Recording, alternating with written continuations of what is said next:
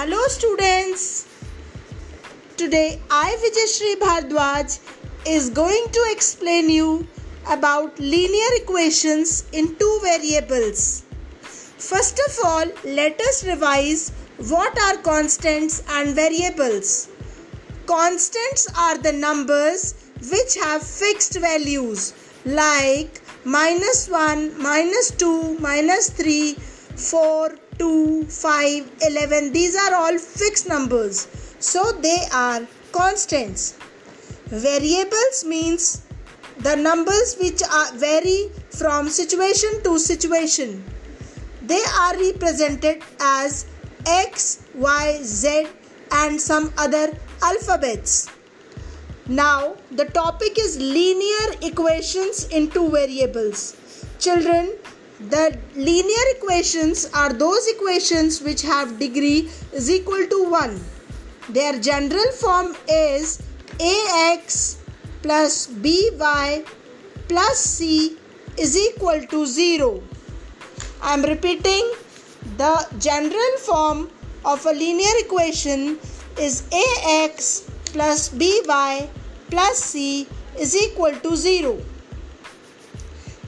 Now the linear equations can be represented as a line on Cartesian plane on graph sheets.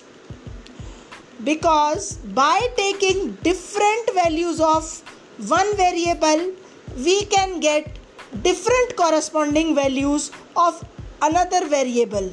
Hence for different value infinite values of x there are infinite values of y. When we plot these coordinates on a Cartesian plane, we get straight lines. These straight lines are very very helpful to us in solving the word problems related to the daily life situations.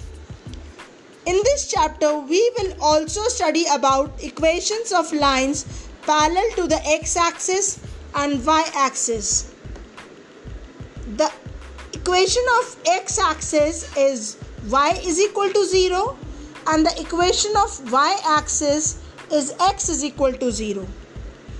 Similarly, the line which is parallel to x axis is y is equal to constant and the line which is parallel to y axis is x is equal to constant.